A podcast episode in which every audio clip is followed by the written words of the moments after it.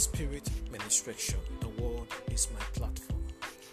I come to you today with a message of hope, speaking life to those things that has no life in you. The word I speak will bring healing to you. The word I speak will transform your life and launch you into everlasting prosperity.